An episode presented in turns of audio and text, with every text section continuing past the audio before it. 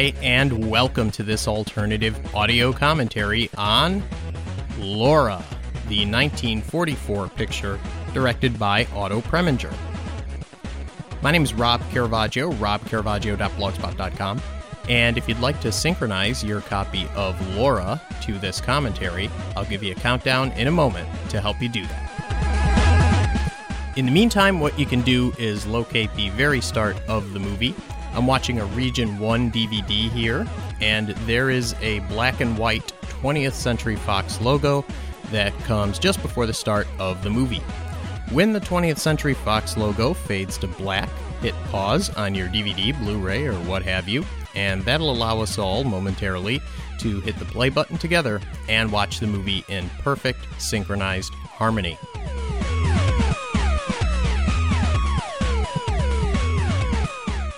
Okay, if you've taken a moment to locate that sync point, once again, it's just after the 20th Century Fox logo has faded to black. I'm going to say 3, 2, 1, play here, and that'll be your cue to hit the play button right along with me. So, ready. 3, 2, 1, play.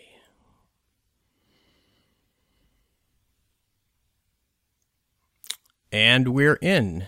Gene Tierney, Dana Andrews, Clifton Webb.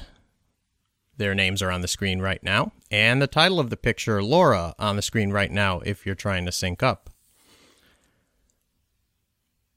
Very happy to be doing this movie as a, a continuation of my little film noir series of commentaries here. You know, it, it occurs to me looking at this opening title sequence that it's very much uh, like many movies of the period and perhaps even uh, to this day. This this is sort of a credit sequence that's just trying to get the credits out of the way, but it is kind of cool how we have that portrait of Laura. Uh, you know, the first time you see the picture, you have you're looking at that portrait before you know what its significance is. That opening title sequence is also quite interesting to me, just because it's so not flashy and understated. Uh, movies of this period, you know, tended to have not as flashy opening title sequences. Um, but later in his career, uh, Otto Preminger would, would do Anatomy of a, Mur- a Murder, which I think is his his best movie, and the opening titles there were done by Saul Bass, and they're just awesome. So we begin here. Here's uh, Dana Andrews, our lead, and I'll have some things to say about him. He examines all the ornate things in Waldo Lydecker's house, including those masks. Maybe a little bit of a call forward there that the the character, uh, the idea of wearing masks, the character of Lydecker, of course, will have much to hide and Preminger makes sure that we take note of the clock, which will figure in. It's pretty cool how we have these glass shelves here with all the, the glassware, that fancy glassware on it. It allows Preminger to uh, shoot through it and s- still see his his actor. Uh, and it also has a way of sort of putting you, uh, putting the viewer into the space. There's a cool little flash pan there. I don't, I don't, uh, I don't think I, when I was reviewing the movie, I don't, I didn't even take a special note of that, but that's a cool little flash pan there. I'll zoom out and speak more generally about the movie, but just a couple things to note off the bat. The whole thing with homoeroticism and and um, there's this idea I think the the movie touches upon, which is sort of worlds colliding the socialite world or the highfalutin high society world versus the sort of hard scrabble roughneck uh, neighborhood guy world represented there by the Andrews character. And the first time he meets Waldo Lydecker, Lydecker receives him while he's in, in the bath typing and asks him to hand him a washcloth. And there, there you see how Andrews uh, uh, playing uh, Lieutenant McPherson, not Detective McPherson, but Lieutenant McPherson. You see, he throws it at him. He doesn't. He doesn't go and hand it to him. Um, there were some things, a couple of lines and scenes that were not used in the in the eh, in the final film. Uh, that where the um, the effete or uh, sort of more feminine or, or gay aspects of uh, the Lydecker character and uh, Dana Andrews' character, uh, McPherson's sort of um, regarding him that way as sort of effete and and uh, gay. Uh, there were a couple sort of oblique references to it that were actually taken out or, or left out of the, the movie. But uh, you still have little touches of it, as when he tosses the washcloth to him instead of going over and handing it. Preminger was a really slick director. I he's regarded as one of the greats, but uh, he's often, you know, he was much more of a stylist than meets the eye, I think. And, you know, already we've had a, a flash pan and some very interesting camera placements. Uh, you notice this opening scene in which McPherson has his first uh, meeting with a Lydecker. Um, we've moved from room to room. We've moved moved from that first room over to the bathroom, and now into what appears to be his chamber, uh, or Lydecker's chamber, or his bedroom. And there's the the baseball. Uh, uh, little uh, primitive video game or a little game that uh, McPherson plays. You see, uh, this is what I mean by Preminger being slick. Uh, we had a mirror shot there uh, where this movie won the Oscar for Best Black and White cinematography, and uh, Clifton Webb was nominated for an Oscar for his performance here. I'll have a lot to say about Clifton Webb, but that mirror shot we had where Lydecker was uh, tying his tie is really cool to me because it sort of, I think, crystallizes what I'm talking about with Preminger being a slick director. It's a very uh, you know, we we see mirror shots in movies all the time, and I and I think that was actually a pretty clever one. It, it sort of um, the actors moved, I think, originally moved in uh, to the frame and sort of blocked themselves uh, in front of the camera as the sort of camera dollied. And we didn't notice it so much as a lot of times with mirror shots, you see, you sort of have the sense that the director is doing a mirror shot and wants you to notice it as a mirror shot. But there, you know, mirror shots, I think, tend to work when someone is actually using the mirror and their behavior in which they're using the mirror is natural and motivated by what's going on in the scene. There, Lydecker was dressing and tying his tie, so it's natural that he would he would use the mirror. You see that just that that sort of a uh, little bit of a elevated camera or crane shot, just just of them getting out of the ca- the car, just the the going here to there, little uh, uh, uh transition beat that we had of with the guy outside reading the newspaper, even that was sort of an elevated angle crane shot.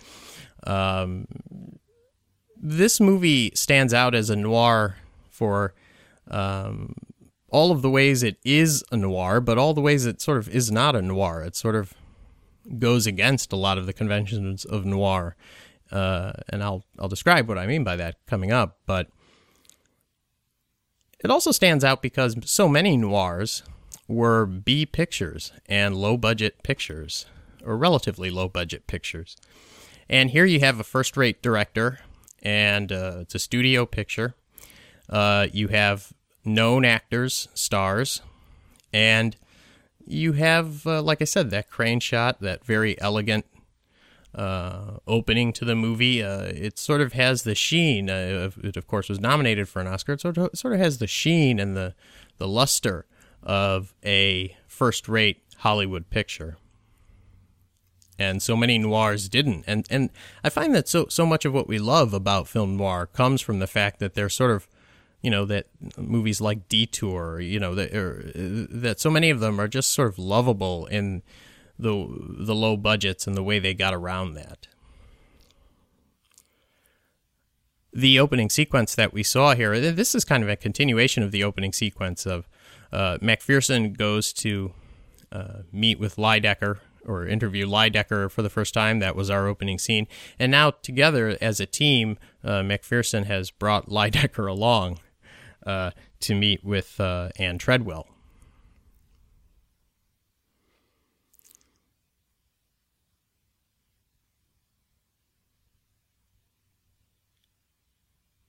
Dana Andrews. I really like Dana Andrews. Um, he resembles, he's not to be confused with uh, uh, Glenn Ford, uh, another actor of the period uh, star, whom whom he resembled. I, I, think the, the two men resemble each other. And uh, Dana Andrews is one of those guys. Here's Vincent Price, the wonderful Vincent Price. Um, I love him in this movie. You notice uh, also, uh, I'll, I'll continue about Andrews, but you notice also just uh, one of the delightful things in this movie is the way in which the sort of, I don't want to say femininity, but the effete or sort of foppish nature of the uh, uh, Shelby Carpenter character and the Waldo Lydecker character is sort of not uh, it's not hit hitting us over the head, but it, it, just comes out in the performances. It comes out in the, in the little wardrobe touches too. Uh, Dana Andrews uh, as the again the hard scrabble streetwise cop, the uh, the working class guy has a has a little bit of a handkerchief in his pocket there, but but he's got a single breasted suit, cigarette dangling. He's uh, cynic, uh, and it's interesting uh, what his arc is. I'm not even sure how to describe it. He, you know, what does he go from what to what? He's he's cynical at the beginning and cynical at the end. But um, single breasted suit. There you have Vincent Price, double breasted suit, wider lapels, a lighter colored suit. Uh, Waldo Lydecker, that uh, carnation or whatever the hell it is on his on his lapel. Um, just little little hints of of the uh, the fact that there's two different worlds colliding here. Uh, in addition to the what happened to Laura Hunt uh, conceit of the movie and and the this murder mystery and uh, that just uh, as the movie goes on, it it gets more convoluted and and you, you're thinking three quarters of the way through how is this story going to be resolved, but in addition to that, there's there's a secondary kind of conflict uh, and complication in, in these worlds that are colliding. This sort of streetwise uh, world of, of uh, the Dana Andrews character coming into this world to investigate uh, these these society types, these rich people. There's a lot about his character uh, going back to Dana Andrews. There's a lot about his character here that uh, is not really played up as much as they could have. The movie isn't really about him. Um, it's funny, you know, when you think about lead characters. Uh, I, there's three different people in this movie that you could argue are are the lead character, but but who is the movie about? I'm asking because I'm not sure. One of the reasons I chose this movie is because there's quite a bit that I've you know I've given it a lot of thought. I've revisited the movie now. I've always loved it and I'm still sort of working through this stuff. The invasion, the, the idea, another sort of thematic thing is the idea of personal space being invaded and and personal stuff being invaded. Um, the reading somebody's letters, coming into their home when they're not there. Even the opening scene, uh, McPherson comes to Waldo Lydecker as he's bathing in his home. You know this, uh, and he's going to be invading his privacy by reading letters that he's written to Laura uh, and doing other things, investigating their lives. We hear now. Uh, we're hearing now uh, about Jacoby, this painter who was in love with Laura. The idea of, uh, you know, this Ange- not ingenue, but this this just especially beautiful woman, who uh, all the men around her fall in love with her, and and all the women want to be her, as Waldo will say is something that you see a lot in movies of, of all time periods. And I, I think it's great when you have an actress that can really embody that. And Gene Tierney is about the most beautiful actress in the history of movies. Uh, you know, I mean, I you could make a case for her. You know, you you make make make your case for Marilyn, but I'll take Gene Tierney any day. Um, the big head fake here, of course, is that Vincent Price is the one who comes off as the most suspicious. Anyway, Dana Andrews, um, I really think he's one of I've spoken about this on other commentaries. He's one of kind of one of those guys who got, had a reputation for being um, not bland, but just kind of one dimensional. You know, he often played characters like this who were kind of poker faced, uh, maybe not so cynical as this character, but poker faced, didn't really, uh, weren't very expressive. Um, didn't have a, a, super big range as a as a actor, but a lot of great actors of this period didn't have a lot of range. Uh, I, I, don't think Gary Cooper was had as much range as some other actors. I you know I I don't think. Uh, uh, even even Cary Grant, it was famously said, you know, he always plays the same character, Cary Grant. Well, Grant is different probably because he could do comedy very well, but uh, you know what I mean. Um, Dana Andrews was one of these guys, and I think he did have a little bit of range to him. The big thing about him being bland that I have a problem with is that if you really watch his performances, and, and I'm going to sound like a like a pedant here, but if you really go back and really, you know, study what he's doing in the scenes and the little expressions he makes and the little bits of business he gives the characters, I think you'll see that there's a lot of texture and a lot of mo- small stuff that he's doing uh, in his performances. Uh, John Garfield was like this too. Um, there's just a whole lot that he's doing that uh, you wouldn't see at first blush, and so some people think that he's sort of one one dimensional. It's another well photographed scene as we begin this melt into Lydecker's story, Lydecker's flashback, Lydecker's point of view. Uh, that really is telling us about Laura. We've heard about her, and now we finally see her, and here's the beautiful Gene Tierney. All I was going to say about um, Dana Andrews, by the way, is that in addition to uh, what I said about him not being so bland, he's also one of the more interesting, you know, um, movie stars. Uh, just his life, you know. Um, if if you haven't seen movies uh, that he's done, he did uh, the best years of our lives. He um, uh, was sort of one of the leads in in that movie, um, which won Best Picture. And he was also president of the Screen Actors Guild. He was one of those guys who uh, I think it was what is it in the '60s he was president of the screen, but he went on to be president of, SAG. So uh, I I didn't read a biography of him, but I own a biography of him, him that I have not um, gotten around to. Uh, it's a short little thing, but um, fascinating guy and and uh, more than meets the eye certainly.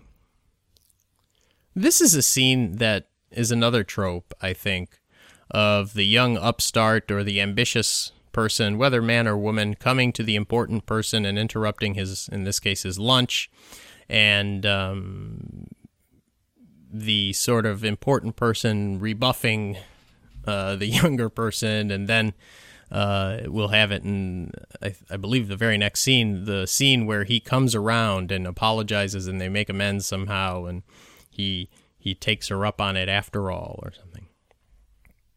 I actually think this scene's kind of weird. The, the story uh, here, um, of course, was uh, the screenplay was written by Jay Dratler, uh, Sam Hoffenstein, and, and Betty Reinhardt, but it, it's based on the, the Vera Caspary uh, novel. And I, since I have not read it, I don't know how this uh, this meeting between Lydecker and Laura uh, went in the book, or uh, how it's been adapted here. But I, I just find it kind of weird that the whole point of the Laura character is that she's so alluring and that she's so, you know, uh, enchanting that um, people just, just sort of fall for her. And, and you know, Lydecker, it, the idea that he would not be more taken with her at first sight is kind of strange. I think it might even be a more interesting scene if he was at once annoyed and enchanted by her or attracted to her, and then and then the the, the dialogue could be, uh, you know, he wants to change the subject to her beauty or something, and she wants to talk business. Lydecker, as a character, has such great lines. Um, the line about I I don't use a pen. I write with a a, a you know feathered quill uh, tipped uh, dipped in venom. Um, there are a whole bunch of other lines. I mean, he's just a one of those characters that must have been a, a blast to write. Uh, this is another slick little move here. It's almost like uh, uh, that that sort of office uh, scene that you get a lot in 30s and 40s movies. You watch Preminger go through this wall here, very slick, and now he comes with the camera ahead of the character. It plays plays out sort of in one movement there.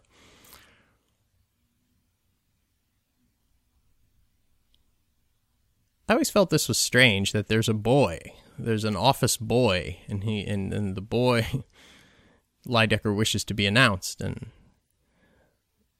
there's an office boy who's uh, apparently the secretary for this room full of of women, or this this bullpen where all the women sit. And I, I, I didn't think it's strange. It's just sort of uh, maybe there's a, a, cultural thing there I'm not aware of. So this is this is really um, uh, kind of attractive the way this is blocked here.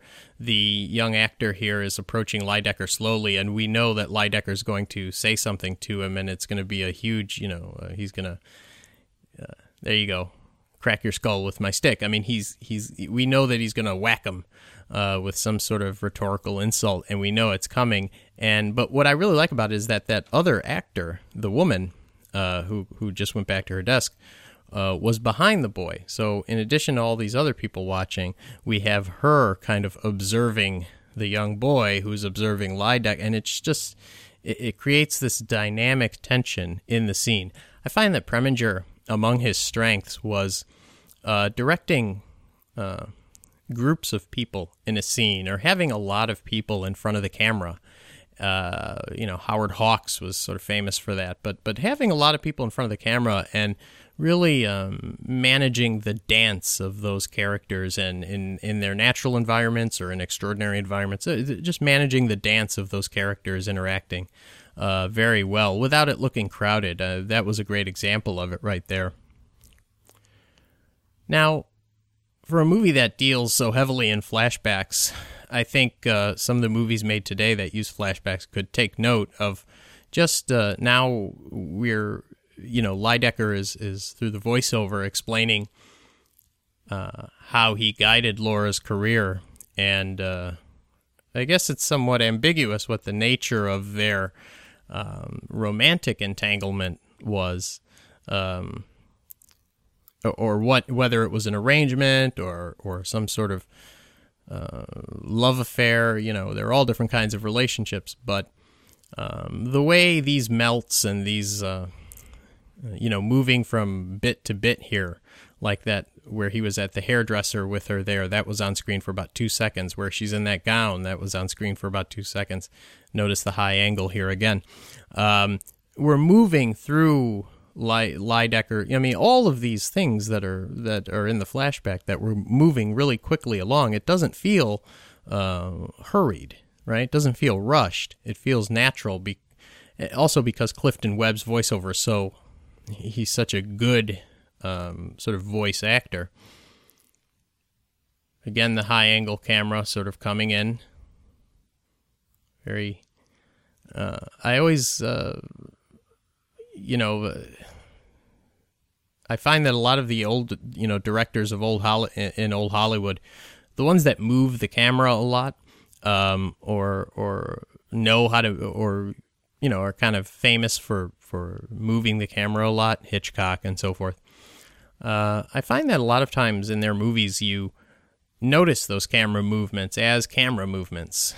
Um, and I find with Preminger, uh, he's sort of constantly moving the camera in in uh, dynamic ways, and yet, you know, they're not there to be noticed as movements. Um, I think he really had a feel for how film was, or how f- telling storytelling in a film in cinema uh, must be different from storytelling in the theater on stage, and how moving the camera and editing and certain imagistic things, like we just had that silhouette in the window, uh, certain imagistic things that you do with editing uh, are, you know, it's the sort of Sergei Eisenstein school of of movie making, and that, the way you achieve that difference, or the way you um, embody that difference between theater and cinema, is is with the camera and with editing.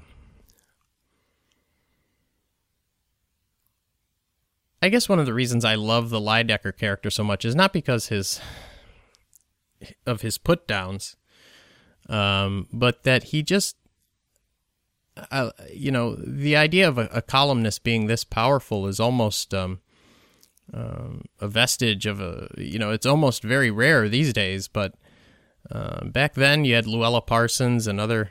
You know, this is a very real thing of columnists having this power. Lydecker plays a radio columnist, of course, and I just love the pleasure and the absolute um, righteous uh, uh, sense of entitlement that Lydecker has.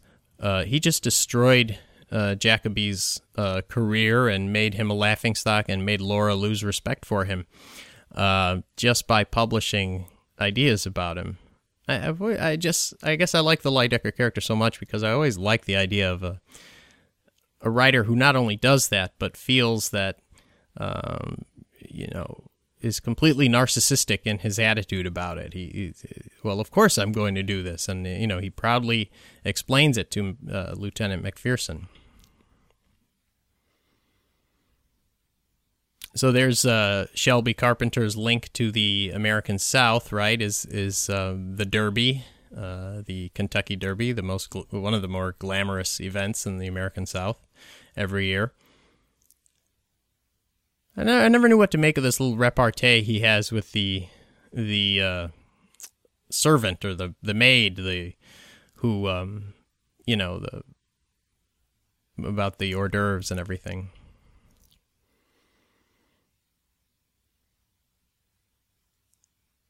So I I'm, I just want to comment on it and move on. I won't get too annoying or creepy, but how about Gene Tierney in this dress? I mean, again, I like, uh, for, and I love that, you know, women just don't comb their hair like that anymore. They're just, you know, parting it to one side, uh, all the way on the side of her head. I mean, it looks really sharp on her. But, um, yeah, that dress, I mean, I would put that up against, you know, Jayne Mansfield any day of the week. Jean Harlow wore dresses like that. It's almost a, a toga. But you really, I mean, she's really lit. I mean, I guess getting the Oscar for cinematography gets easier when you when you are lighting an actress who looks like that. I mean, I really in Leave Her to Heaven you can see her in color, but I really think she's about the most gorgeous thing in Hollywood ever. Uh, so okay, I'll move on. Um, so I'm not the, the reason I'm not going too much into the plot is uh, at least in in terms of the sort of analytical things I'm saying is because I'm, I'm kind of saving that for when uh, we have one of the big turns, and then I'll start sort of talking about the story because uh, I, I, sort of have um, all of this seems like setup and backstory. Um, but it's really not. It's really sort of uh, a kind of bait and switch that the the movie does. Um, you know, we, we I mean, it's important that we learn about these people as characters, but a lot of the nuances of the relationships and and who's more suspicious than who, you know, a lot of this stuff that we're sort of trying to figure out at this point is ends up being neither here nor there uh, when we actually find out what happened. Here's another mirror shot that's just very casual and um, doesn't feel, you know, feels completely natural in the scene. It, it's it's you know she has a reason for going over there to put her hat on. So Vincent Price, um, first of all, people forget Price was one of the more famous. Um, you know, people of my generation probably could only maybe they've seen Murders at the Rue Morgue or something, but I mean, um, they probably only know him as the voice from the Thriller video. Uh, you know, the John Landis Michael Jackson video. So th- th- I think this has been a oneer here too. Pan down and we see Lydecker so Lydecker really is as much a detective as as the McPherson character. Uh,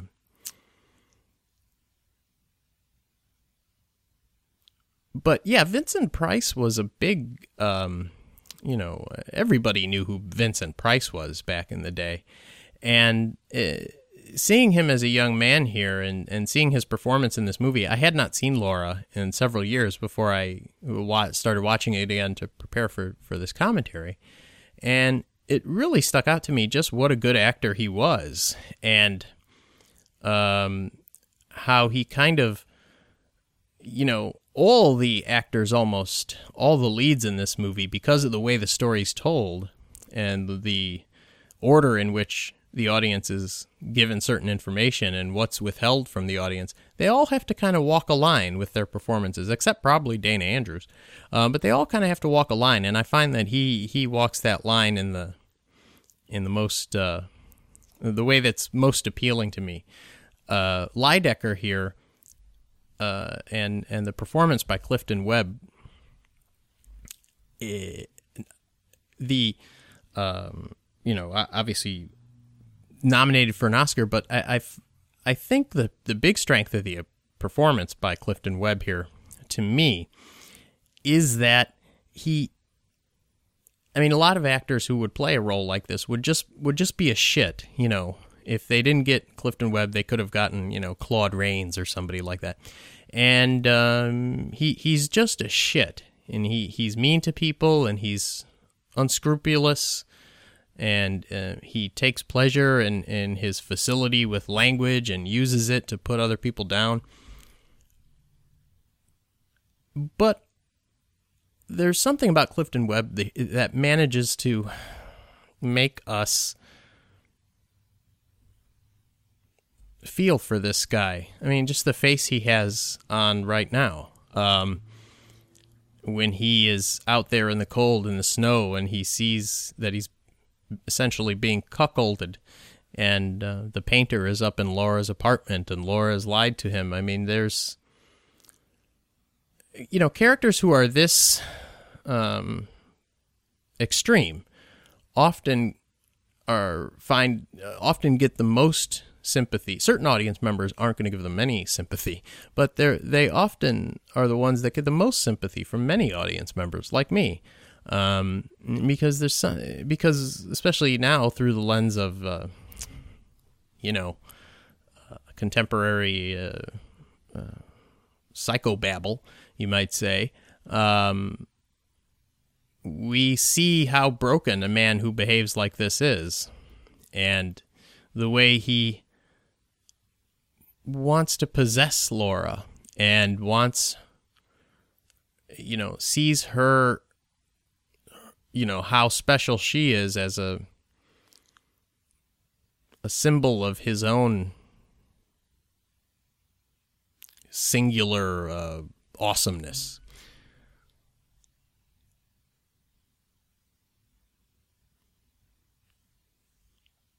I'm not going to talk too much about the movie or, or the movie, uh, the music in the movie, except to say that we've already had a couple instances in music. Uh, Preminger loved putting um, love to use music. Uh, by the way, this scene here doesn't really come off as well, uh, I think, as some of the other scenes in the movie. It, it, it's essentially another trope, right? It's the, oh, my goodness, Laura, what are you doing here? It's one of those scenes. Uh, we were just having dinner, uh, just about to call. You know, I I think Vincent Price's performance is fine. I just don't think it comes off as well. Clifton Webb is great the way he observes, and and Gene Tierney is great. Uh, but it's just something about the way it's written.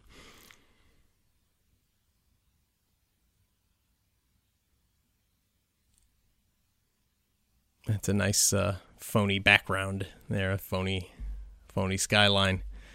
A little easier for that to come off in a black and white picture.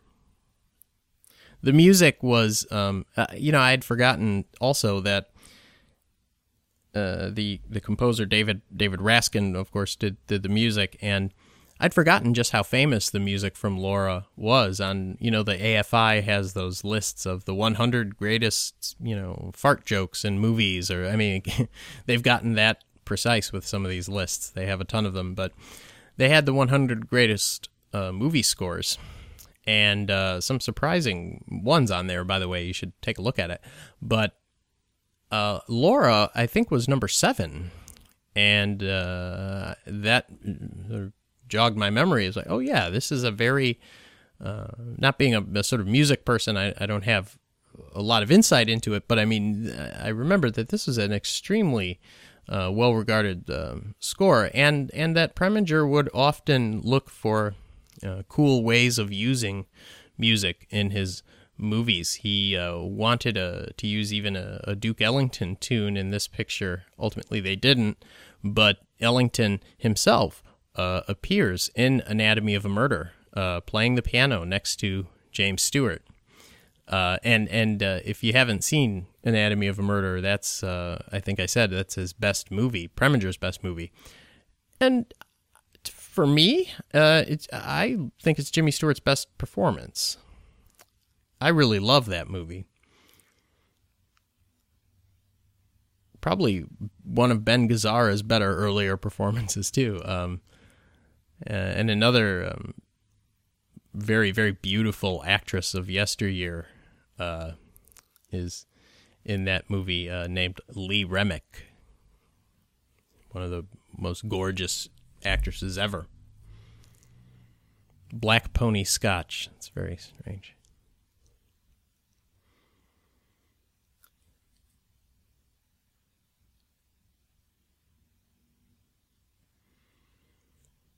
Now this is the the um, the servant Bessie here. Something they could have they're sort of hinting at here, and they they don't really. Well, maybe they play it just right. They don't play it up a lot, except for in this scene where, I mean, she's obviously not obviously. Uh, that's the whole point, but she's there. There's the sense here that she is infatuated with Laura whom she serves, uh, as much as some of these men, uh, the way she speaks about her. Um, I think the dynamic here is is really um, pretty great uh, because, as I said, the hard scrabble, streetwise, cynical cop, Lieutenant McPherson, Mark McPherson, uh, in the world of these rich, you know, these rich society types, these uh, snooty people, um, you know, uh, Abe Froman, the Sausage King of Chicago. You know, this, this, this sort of snooty environments like that. Like uh, it is like that. You know, think the guy who who wouldn't let Ferris Bueller and his friends in that restaurant, right? And then you have uh, in the midst of all that, in the middle of all that, when we think that Dana Andrews is, and they're doing the the sort of classic fish out of water thing, but then in walks this uh, working class servant, Bessie, who is plain, even more plain spoken than Lieutenant McPherson, even more sort of streetwise and uh, and uh, suspicious of, of cops and says so and and uh, doesn't even want to be called Miss. You can call me Bessie. And uh, she's clearly lying here, but she'll come clean. Uh, to to she was trying to protect Laura so that people wouldn't think she was you know that kind of girl who had a, a, a unmarried woman who had uh, men in her apartment at night with bottles of scotch. I think she could have been costumed a little better. This is a little bit, uh, you know, Elmira Gulch here. I think this costume, but I mean that's it makes sense in a way. But I mean, make more sense if she was dressed as a a domestic. Uh, you know, I mean, if she were wearing her sort of maid clothes. Um, but I guess that that outfit makes her look uh, as plain as they. Boy, it is Elmira Gulch. She's got the black shoes and everything.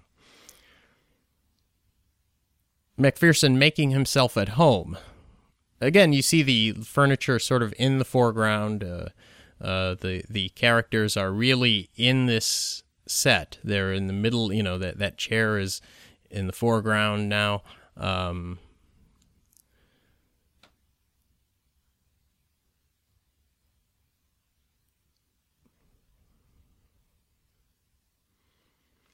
yeah, this is what I uh, uh, this is what I mean by um,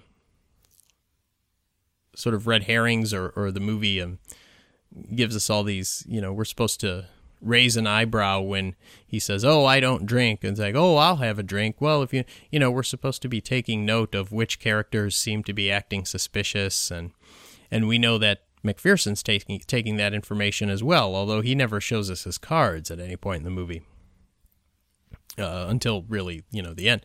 Uh, the case sort of figures itself out uh, more than he does stuff. But um, I mean, he taps her phone, but pardon me. But we're supposed to like, oh, Shelby Carpenter didn't want a drink, and oh, he wants a drink, and you know, we're supposed to. In in the end, we're we're being prodded into paying attention to certain things, and those things don't matter. It's, it's what I mean. You could say it's a strength of the movie. I'm not. I'm not saying it's not.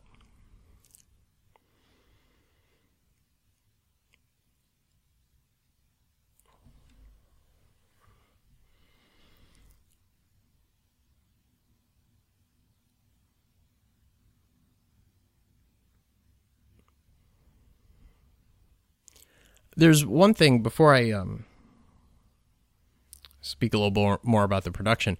There's there's something here about um, uh, that I I just can't leave leave it go unmentioned, which is um, the behavior of cops in movies, particularly old movies, uh, is never something that is super realistic.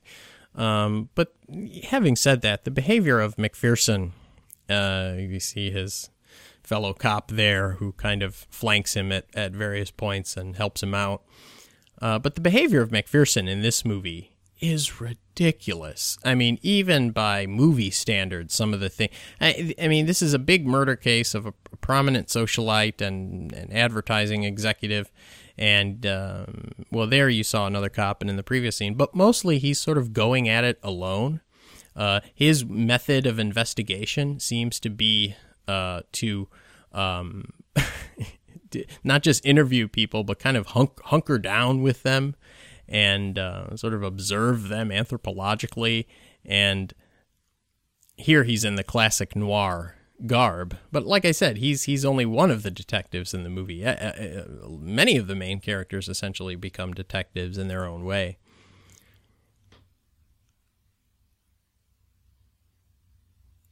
I guess the most ridiculous thing is is is toward the end, and I'll I'll probably laugh at it when it comes. Is where there's that party where he announces that he's going to arrest the real killer, and uh, you know he he makes like a whole event and a show of it, and there are no other cops there, and it's just. Um, that's never been how police work is is done. I mean, it, it was very Agatha Christie. You know, you announce when event uh, when something when a a plot point's going to be resolved or when the, the cat's going to be pulled out of or the rabbit's going to be pulled out of the hat. Cat's going to jump out of the bag whatever animalistic metaphor you want to use. And and then it happens that way but with a little twist. So i i get that that's what they're doing but it's just has no relationship to the to the way even then that police would handle a murder case you know. And the fact that he refers to it as he he the station or, or his chief you know or his his his boss at the police station. He's talking on the phone later in the movie and he's like yes, I'm I'm going to be arresting the real killer here at this party, and everybody at the party can hear him, and he says, uh, "Yes, oh, I'm not alone." You know, it, just the fact that he's referring to the person he's going to arrest as the killer is like he's as if he were judge, jury, and executioner. He's just making an arrest on on um, because there's sufficient evidence to arrest, and then you know whether that person is convicted is something different. But it's just it's all these little things that uh, usually noir movies are that are a little grittier sort of get these things uh, a little closer to right than Laura does. But this movie is essentially um, a psychological drama, we uh, fantasy. It, it, it almost goes in a. It feels like it's going to go in a supernatural direction, like in moments like this where he's studying this portrait of the deceased. This this movie does a kind of the reverse of what Psycho does. Instead of killing the female lead um, a good ways into the movie, instead of killing her off, it in a sense resurrects her or shows us that she isn't really dead. I guess this device is how they tapped phones back then. It's got the little rotary on it.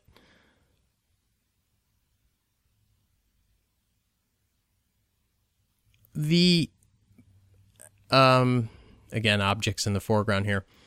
This whole a lot of these sets and Laura's apartment and Lydecker's apartment and uh, Ann Treadwell's place, her house, a lot of these sets um, sort of have a Renoir feel to them, uh, Jean Renoir, the rules of the game, and you know the comedy, uh, comedy of manners. You know the, these um, sort of.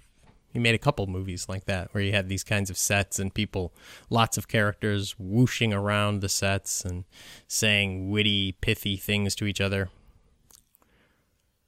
What I like about Lydecker's put downs, by the way, is that um, uh, as he probably is in print, he he he's very economical with them. He he uses a very short amount of words to to just tear somebody completely down.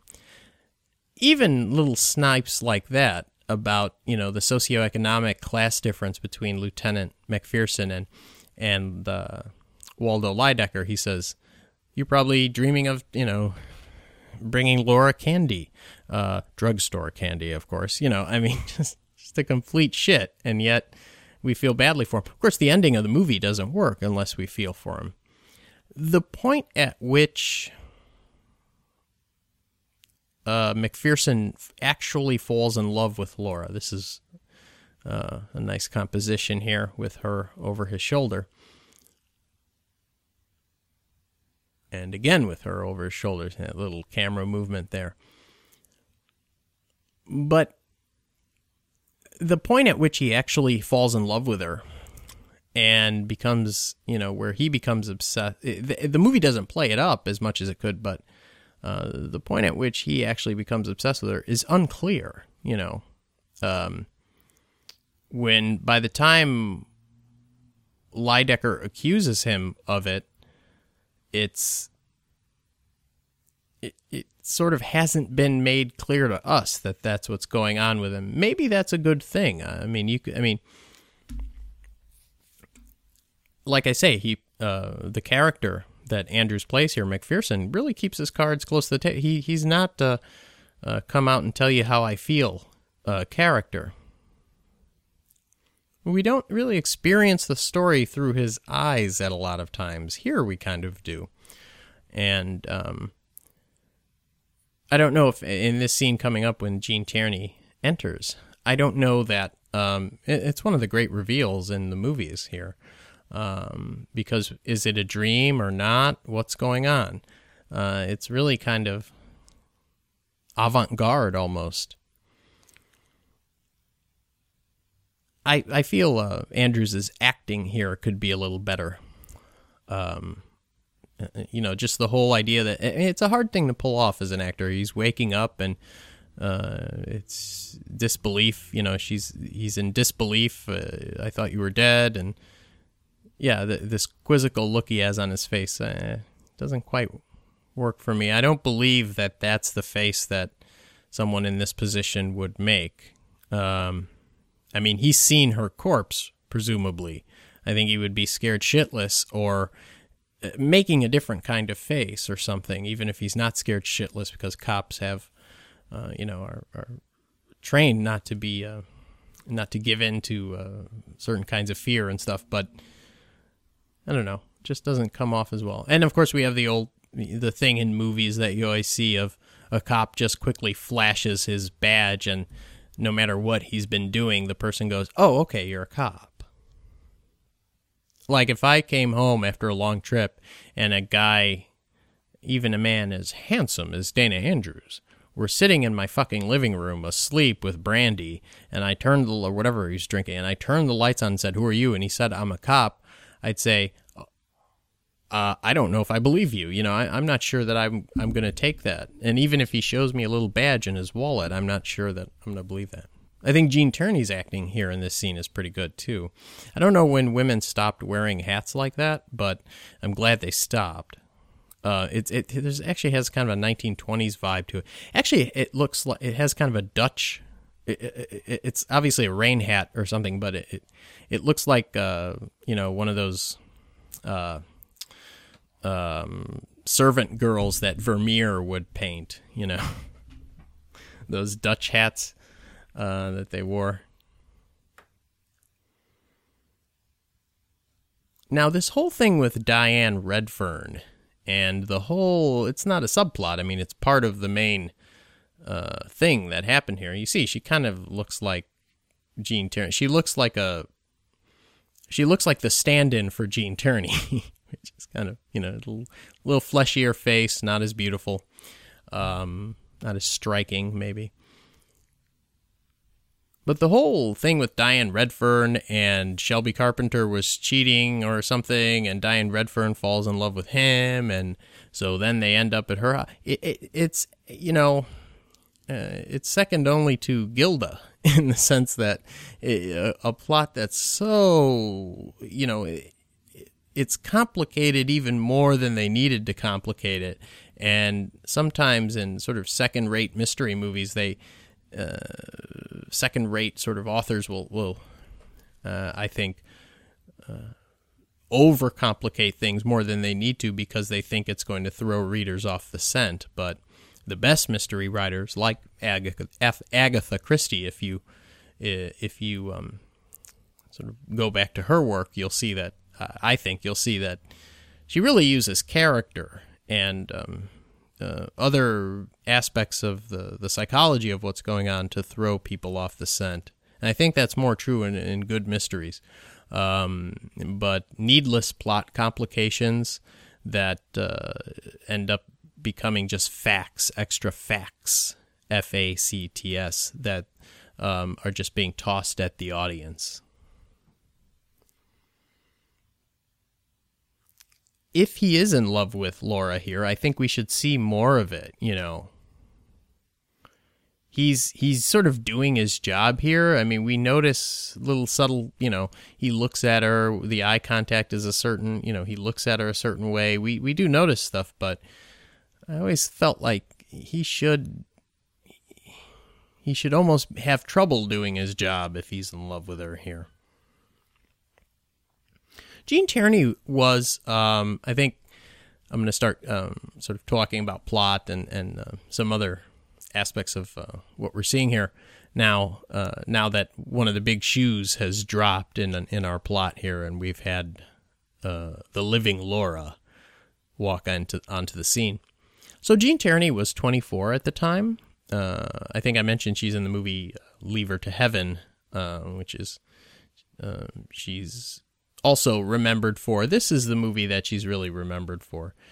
Um, she really was the, you know, obviously beautiful. And I have to say, there are just not many in any era, this era or that era, or any one in between or before or after. There's just never going to be very many actresses who can play a part like this and make the movie believable. I mean, the, the, the, the whole point of a lot of what's going on in this movie hinges upon the fact that there's something so beautiful, so almost otherworldly alluring about Laura that people just instantly fall for her and fall hard. And even a cynic like Dana Andrews here is sort of you you, you see that there's a thing between them, you know. Um, you obviously need a really beautiful actress to play that part, but she also has to. The thing about the Laura character, I mean, you could do a whole feminist reading of this movie where she's actually a strong woman character at a time where you didn't see lots of characters like that. She's sort of accomplished uh, professionally. She's she has a uh, an intellect and uh, and she's achieved things. She's the one who actually gives men jobs.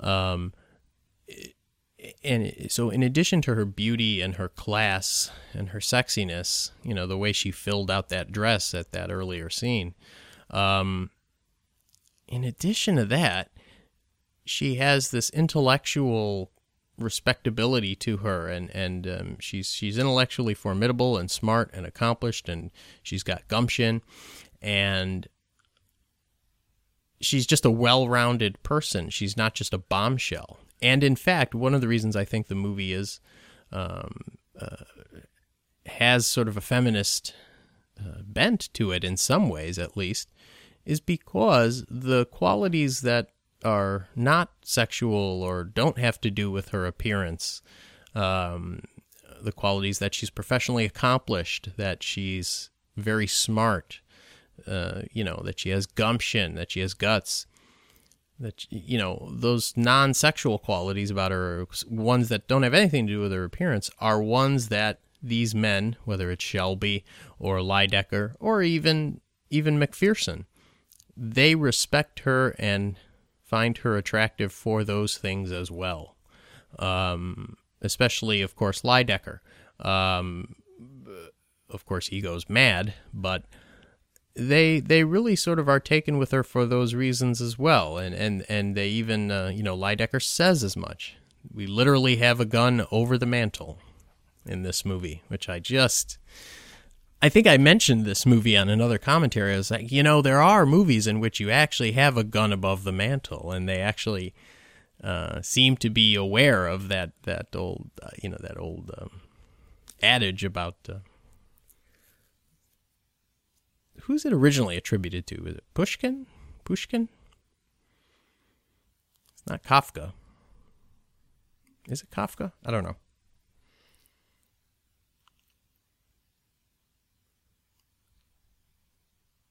This movie was produced by Darryl F.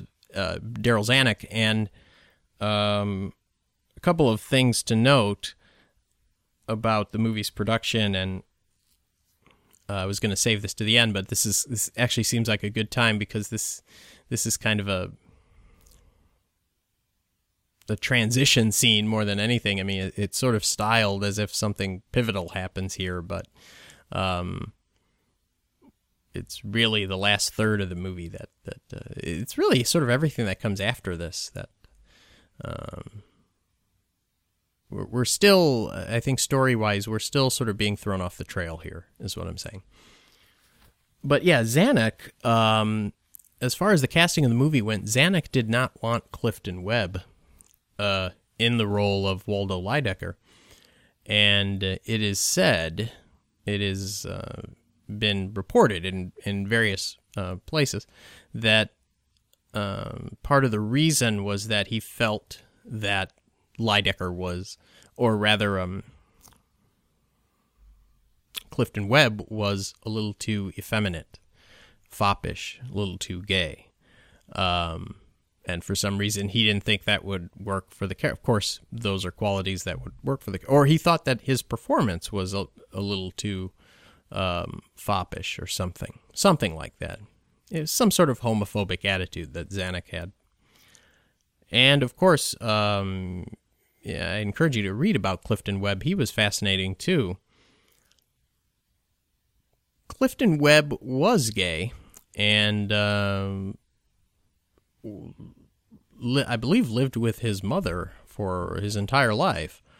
Um, and I think some people have alleged that maybe Zanuck was also uncomfortable with the fact that he uh, that he uh, Webb was sort of a confirmed bachelor, as they would have said then. There are other stories about Zanuck's um, Zanuck being um, less than tolerant as well. But anyway, um, there's a great story uh, that I think is in the biography, the sort of main biography of Zanuck that everybody always brings up. Uh, I think it's in there. Uh, there was one place that I read it online, but there was I read it in a book too.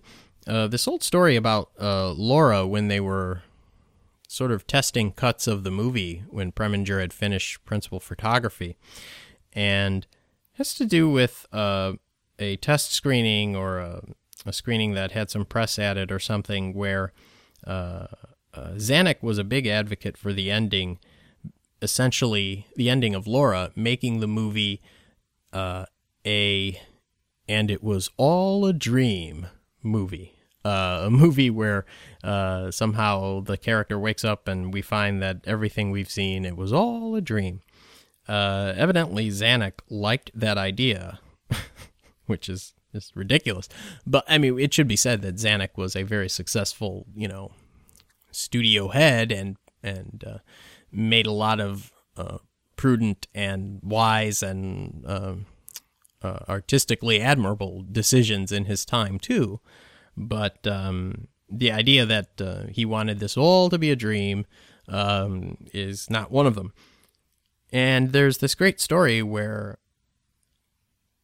Walter Winchell uh, was somehow at that screening and uh, told Zanuck. Uh, well, the point is, Preminger was against it being all a dream. He wanted the ending we sort of get in the film that we have today, Laura. And the story goes that uh, Walter Winchell said it's a it's a good movie, but you got to get rid of that ending. Tells this to Zanuck, and so Zanuck actually told Preminger that, uh, you know, essentially, you were right, I was wrong, and we have the ending that we have today.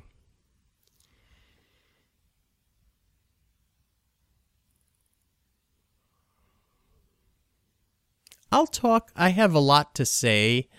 Um, I'm sort of, I'm sort of holding off. I, I don't usually do this in commentary. I apologize.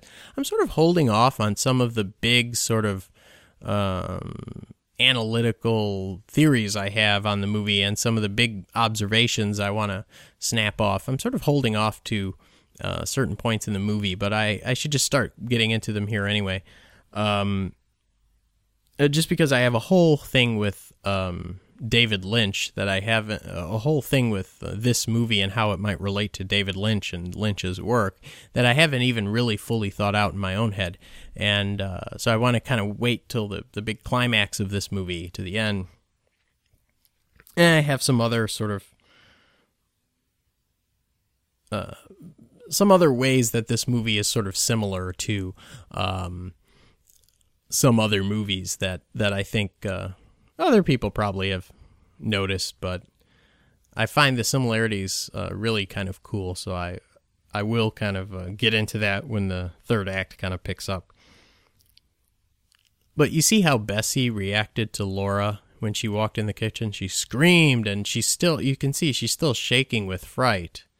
Um, this is why Dana Andrews has the reputation of you know being a little bit bland because you see he's just got a sort of a stiff face here um, tight-lipped, you know. But the way she screamed, and I mean, that scream, I guess you know, she, she that's what I meant before. That's the reaction I, some sort of extreme reaction to seeing someone alive that you thought was dead and people had seen the corpse, you know. Um,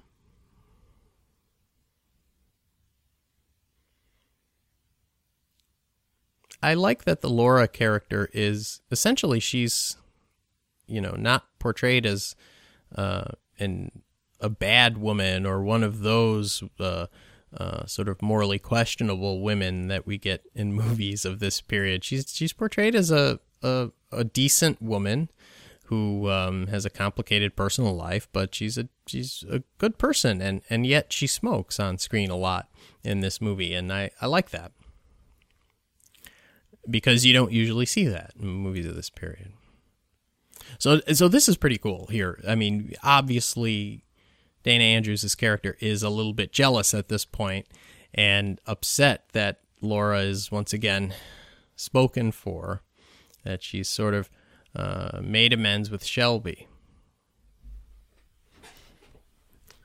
And what whatever now his lawyer now this is so this is another thing that pisses me off. It doesn't piss me. It's just kind of funny. Like his lawyer says, um, "My lawyer told me I can't do a Vincent Price voice, uh, but uh, he doesn't even sound like the Vincent Price that he would in this movie. It doesn't. It was really in his older age that he got the voice that made him famous. But he says there, "My lawyer told me any anything I said." Uh, was said under duress and can't be used against me. Well, that's bullshit. I mean, if his lawyer told him that, I mean, duress means, and I think pretty much has always meant in American law, it has always meant in American law, um, you know, taking away someone's free will or the, the legal conception of free will, you know, taking away someone's ability to make a choice, uh, certain kinds of coercion. And um, that, that isn't what uh, Officer McPherson or Lieutenant McPherson has done uh, or did when they were at the cabin.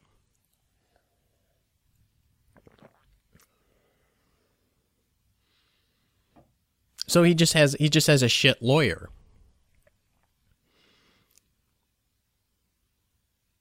See see what I mean about Vincent Price's performances. Look here, fella, you're not to talk to to Miss Hunt like that. You know he's trying to stand up to McPherson, and he just doesn't. It doesn't it's not believable. McPherson isn't intimidated at all. Now look at that. I mean, look at the lines, uh, Clifton Webb. It's no wonder that he's getting nominated for an Oscar for that. I mean, in addition to being a great actor, I mean, the line, you know, get the handcuffs and take him off to the hoosegow. You know, I mean, it's just, and he delivers these lines with such aplomb.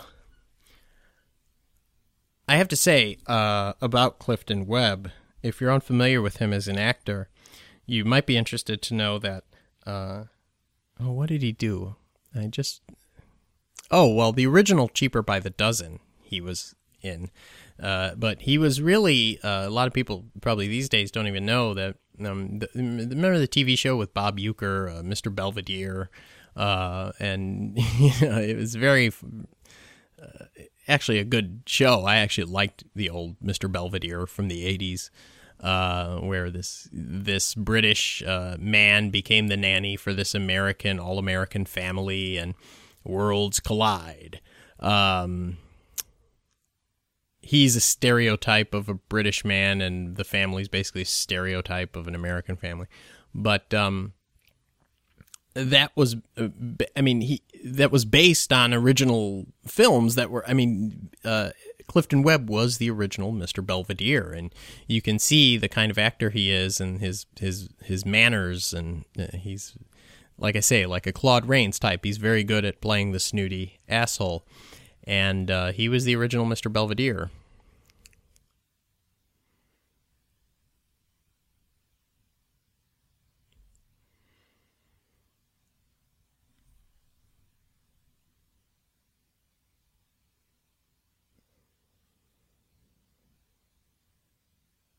So, um, sorry, just getting some water. Uh, next time I can't, shouldn't leave my water all the way the fuck over there. I don't know what this outfit. At this point, I'm just ogling uh, Tierney, but I'm not sure I like this outfit that she's in as much. It's, it's almost has a 1970s look to it. Now I'm a fashion critic over here. Um,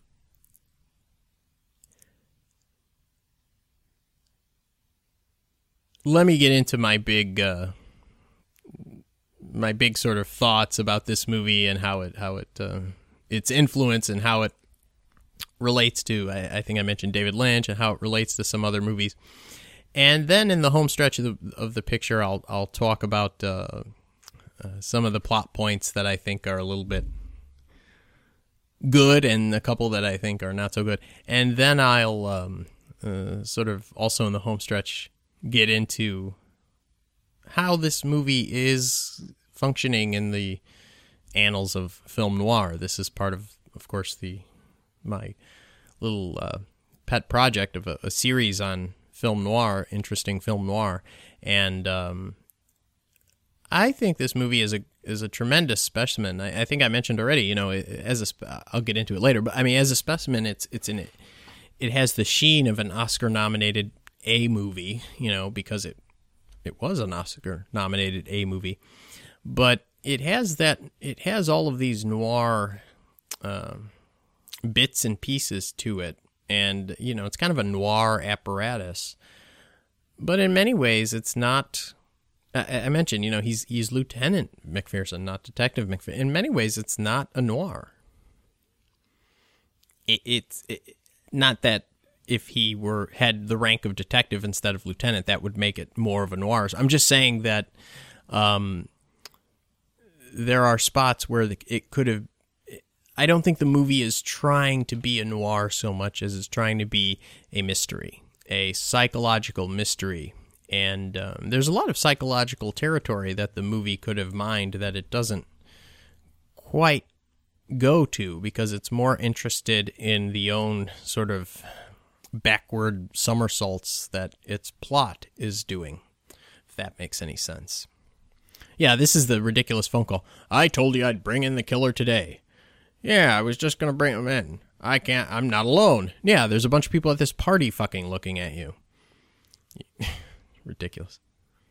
I mean, I mean, he, this is where uh, cell phones would have come in handy because then he could have walked out onto the terrace and not had everybody, you know, um, hearing what he's saying. I mean, the yeah, I mean, the, the idea that it would, the cop would make it make a show of it like this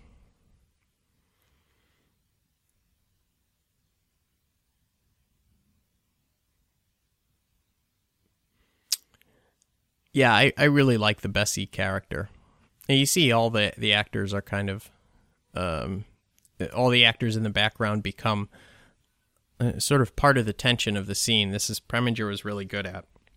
Preminger, um, if you're not as familiar with him, I think last year, yeah, I bought it last year. A biography of him came out by um, a pretty good writer. It was reviewed in the New York Times Book Review, and that's where I found out about it. And so I bought this new biography of Preminger, and it was very good. It was very, very readable, and uh, you know, a lot of times um, biographies uh, aren't as good as uh, I love reading biographies, but a lot of times they don't. You know, people's lives are not stories that have been crafted to be told, and so not everything is interesting and uh, but this book uh, really was uh, told his life in a uh, revealed his life in a very cool way, and I, I uh, I'll link to that book. I love that punch. See, that was a really good movie punch right there. You see what Vincent Price did his performance too. Uh, he got punched right below the sternum in the in the breadbasket, and he didn't just fall. It, he sort of stumbled and keeled over and then fell back a little bit and then sat in a chair sort of under his own power but still sort of hurt you know. Um, it gets very noir here the lighting. I like these heat lamps that it's it, they're meant to um, uh, you know coax information out of a out of a suspect. And here they just they just make her look pretty They're just key lights to make her look hot. That's really funny. But yeah, that was a good that was a good sort of movie punch where the person just didn't fall out of frame. The camera actually watched him sort of go down. But yeah, Preminger, um, I find that a lot of people don't know him um, or know his movies enough. Um, the big movies he did, uh, let me see. I'm a big Preminger fan. Let me see if I can get the years um, did I write him down? Yeah. Okay. Sorry. Um, he did movies like Exodus. He did uh, my favorite uh, movie of his, Anatomy of a Murder, in 1959. Uh, Laura here, which we're watching, is another big movie for him, 1944. He did The Man with the Golden Arm with Frank Sinatra and Kim Novak, a very gritty movie about heroin addiction in uh, 1955. The movie was ahead of its time in some ways. Uh, good movie, too. A little bit overlong. And then he did Advise and Consent in 62, uh, another movie that was ahead of its time uh, in some ways and sort of retrograde in others. But um, those are kind of the high points of his of his output, but he was, um, I think, you know, in those movies I mentioned, he's a, he's a real artist, and uh, and you know did some really stylish stylish things without showing off. I mean, Hitchcock was a visionary and and completely fucking innovative when he was at his best, but he was also a show off. Uh, many times the greats are show offs, you know. The, you know, but um, there was something really understated about the way the way Preminger directs pictures, and I think he's I think he's really interested in story and he's really interested in character, and I don't think he's as interested in, um, especially having read that biography. I, I don't think he's that interested in people thinking that he's a great director as much as um, getting the picture right getting the footage right, and um, he had a way with actors that uh, many. Uh, he was part of that whole um, generation of directors and, and artisans who came over from Europe um, as the the Nazi regime was spreading, and sometimes they weren't as great with actors, but some of and some of it has to do with a language barrier. Some of it has to do with uh, just um, intolerant ignoramuses uh, who are movie stars in this country who just because someone has an accent they they get perturbed or something uh, just because someone speaks with an accent or something but, but um he uh, Preminger was not one of those uh, one of those who had trouble with actors. Uh, he was he was he had a way with actors, and uh, you know so every once in a while you get one of them who has like a, like a Billy Wilder who. Um,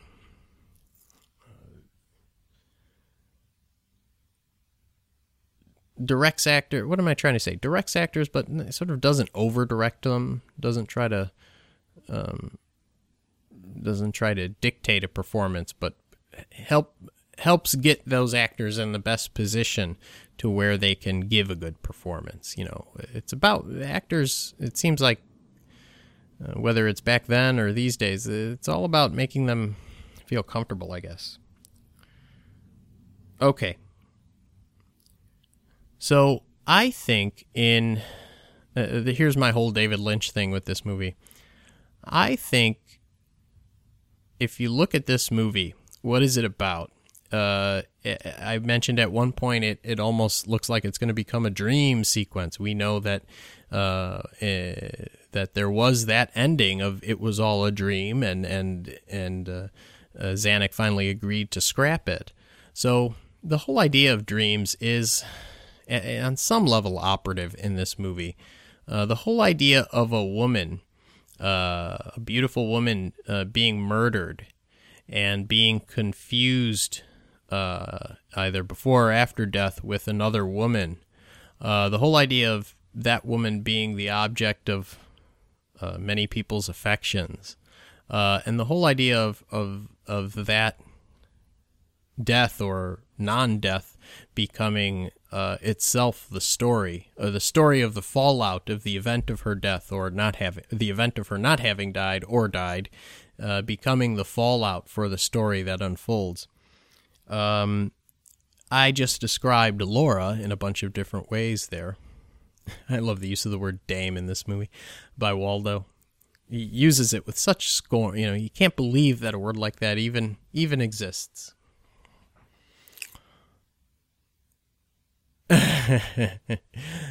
um, but I yeah, I mean all that describes Laura, right? But it also describes some of David Lynch's work and I and I think David Lynch was influenced by this movie uh, and got it rattling around in his head because Um, the way I described, you know, in in broad strokes, the way I d- sort of generalized a description about Laura's plot is also sort of a way you could describe um, Twin Peaks, Fire Walk with Me.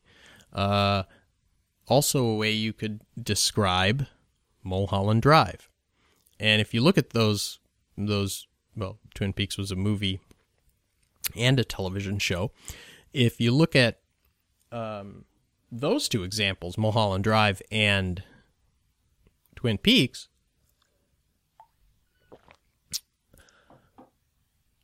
I think you'll see that there are just some eerie, not eerie, but there are just some uh, perhaps not coincidental alignments that it has.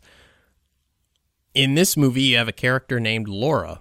Pardon me, character character named Laura, who uh, is murdered. Then it turns out it wasn't murdered. She's confused with someone. Well, in Mulholland Drive, you have ultimately when you finally tease out that plot. It's another thing, convoluted plot, right? Uh, you find that a woman uh, name, uh, named uh, uh, Diane uh, committed murder, and there was another a woman that she was in a relationship with, and then there's a character named Diane. one of the actresses in Mulholland Drive is first name is Laura. I'm not I'm not saying this this means anything. I'm not like I'm not like doing what people do to The Shining and they, you know, see a, a can of soup on the shelf and think that it, it means that uh, the movie is about um, Native American Holocausters. I, yeah, I, am not saying that these things mean anything. I'm just saying it's sort of uh, sort of funny, um, funny coincidences. Um, yeah, the the actress's name is Laura in Mulholland Drive. There's a a character named Diane. Uh, we have a Diane Redfern in this movie, and then in Fire Walk with Me, uh, or Twin Peaks, the television show, the whole conceit is, uh, you know, the death of Laura Palmer. Who killed Laura Palmer? So you have a character named Laura. Who killed Laura? I'm not again. I, I just want to say I'm not doing a thing where I'm like reading into it and reading some deep meaning into these similarities. It might just be that you know Lynch liked that name or liked this movie, or maybe it doesn't even. Ma- uh, there's no meaning in, involved here. I, am just saying it's it's. Uh, now, when you get past the those superficialities, I do think with Preminger's work in general, uh, there are thematic concerns. Uh, and David Lynch, when he's interviewed and stuff, won't won't really talk about the um, artistic aims or the themes in his movies. He he doesn't like to, but uh, I think there are similarities in in um, the themes explored in some of Preminger's work. Uh, particularly my favorite movie, Anatomy of a Murder, um, this idea of jealousy and a jealous going into a jealous rage. If if if I can't have you, no one can, and and these these psychological um, states of mind, certain psychological states of mind, being the engine for um, a murder mystery, or being the engine. I mean, you think of the the psychotic villain played by Dennis Hopper in Blue Velvet and uh, you think of this movie, Laura, in its own time and in its own way, it's touching upon themes. This is the real point I wanted to make. It's touching upon a lot of the themes and a lot of the the kinds of stories that you get in uh, what I think is some of David Lynch's best work. So that's all I had to say about Lynch. And, um, you know, I think this movie is when she says I'm as guilty as he is, that's that's pretty weird. I don't agree with that. Uh, but I think this movie is of a certain kind of subgenre. It, it belongs less to film noir uh, and more to, I think, just this weird subgenre of movies that are about some sort of deadly uh, obsession or jealousy or people being infatuated with a particular woman whose beauty is undeniable and enchanting, and uh, and they often have convoluted plots or um, or um, if not contrived plots.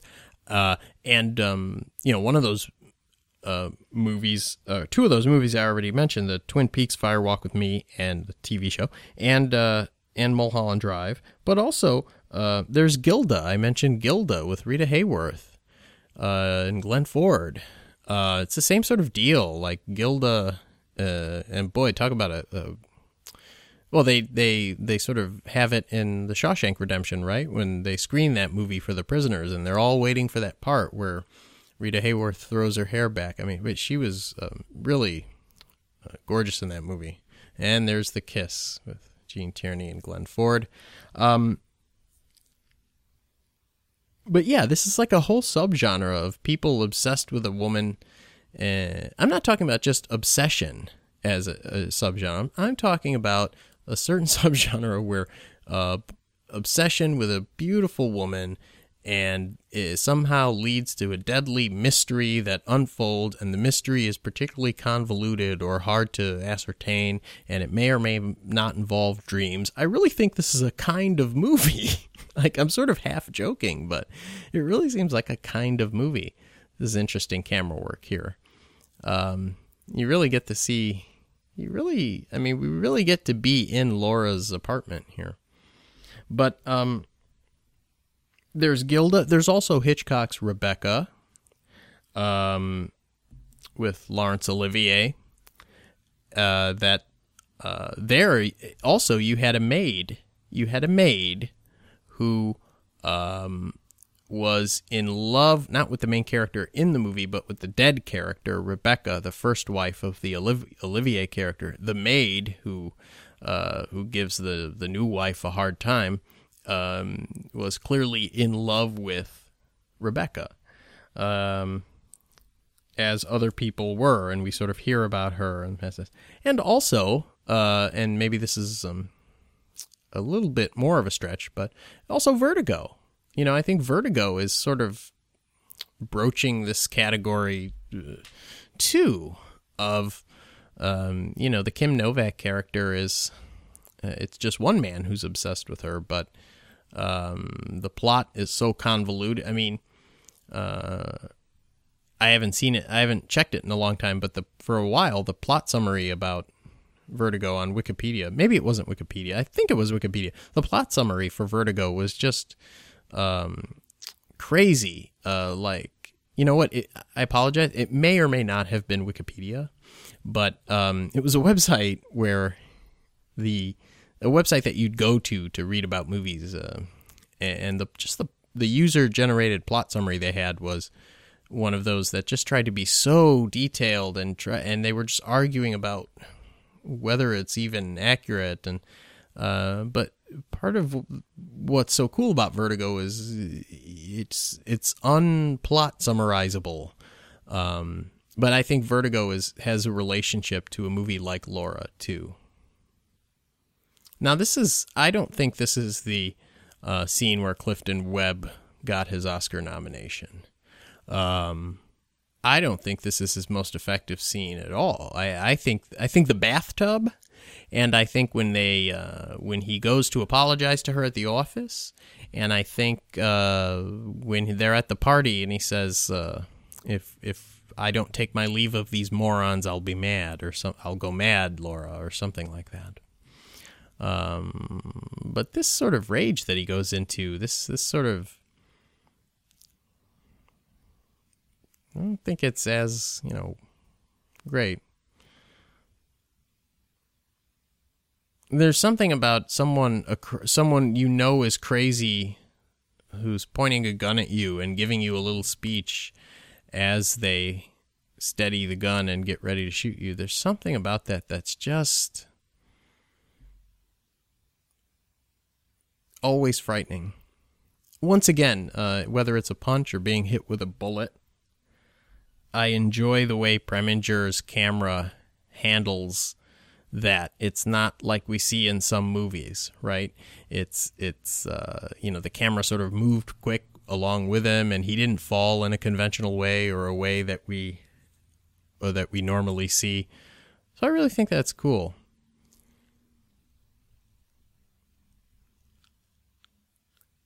this is uh, just a, a quick final thought.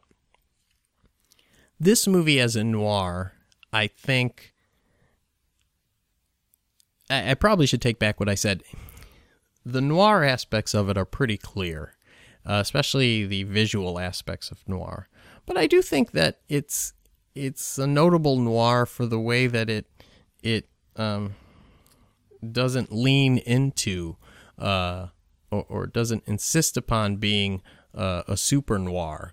It doesn't even seem self conscious of itself as a noir. That's why I, I, picked it as to be part of the noir series. I, I like it first of all, but I feel like uh, and I feel like the movie's ability to, to do that comes from Preminger, comes from the director, someone who um, was all about style, but not about style being overpowering. Uh, you know, we noted some of the some of the shots and some of the dynamics of the uh, the blocking and stuff earlier in the commentary, and uh, I, I I think he was all about the story without the style overpowering it. And so when he does a noir picture, this doesn't become as noiry as maybe it would have been if they would have had another director attached to it. But I ho- I know uh, I'm going to continue. I don't know what movie I'm going to do next here in the film noir series, but I'm open to suggestions, and I'm sure that I'm going to do more Preminger movies. Uh, I just have to pick which one. Uh, email me uh, and find more commentaries at robcaravaggio.blogspot.com. Thank you for listening, and I'll see you next time.